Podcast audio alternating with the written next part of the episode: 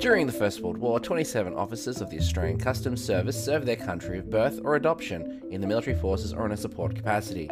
This is the life, service, and legacy of one of those stories. Welcome to Laurie Favell's My Silent Hero, a Doc Network podcast.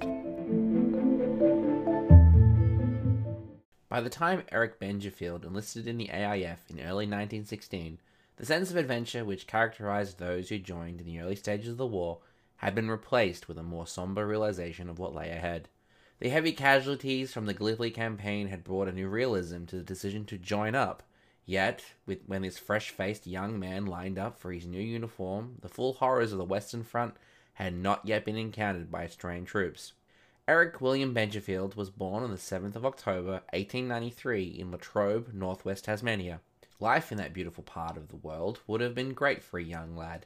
Plenty of fresh air, good food, locally produced, and exercise aplenty all served to produce strong and healthy young men, at just the time that the Empire called. Eric's father, Frederick Benjafield, was postmaster at Devonport West Post Office and wished to ensure his son had every opportunity to progress through life. It was for this reason that young Eric found himself a boarder at Queen's College in Hobart, where he completed his education. While he commenced his career as a civil servant in the young Commonwealth Public Service, Available records do not indicate definitely in which Commonwealth Department Eric served. However, the Australian Customs Department in Canberra clearly identifies a Benjafield EW as one of their officers who served in the First World War.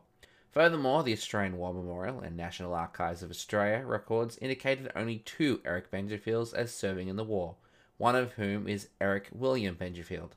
Given that the other Eric is described as an orchardist or farmer from the south of Hobart, it is reasonable to consider that our Eric was the employee of the Customs Department. Eric appears to have relocated to Melbourne at some stage prior to his enlistment. The evidence for this is suggested from two sources. The first pointer to Eric's residency at this time is his pre enlistment medical examination, which was conducted in Melbourne on the 28th of January 1916. The second pointer is less precise. Voting age in those days was at 21 years, which meant Eric was too young for the election of September 1914, and, as could be expected, there was no electoral roll record for him up at that time. However, the next election that was called was the 5th of May 1917, writs issued on the 26th of March 1917, uh, and the conscription referendum that was held in 1916.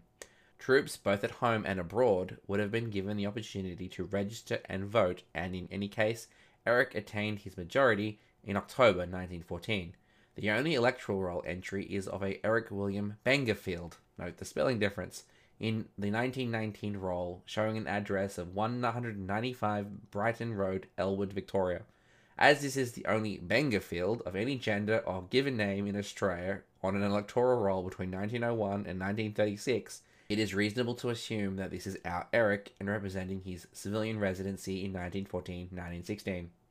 Notwithstanding his whereabouts when he chose to enlist, Eric must have returned to Tasmania shortly thereafter, for family or military reasons we can guess, as his attestation papers were signed at the Claremont camp outside Hobart on the 3rd of April 1916.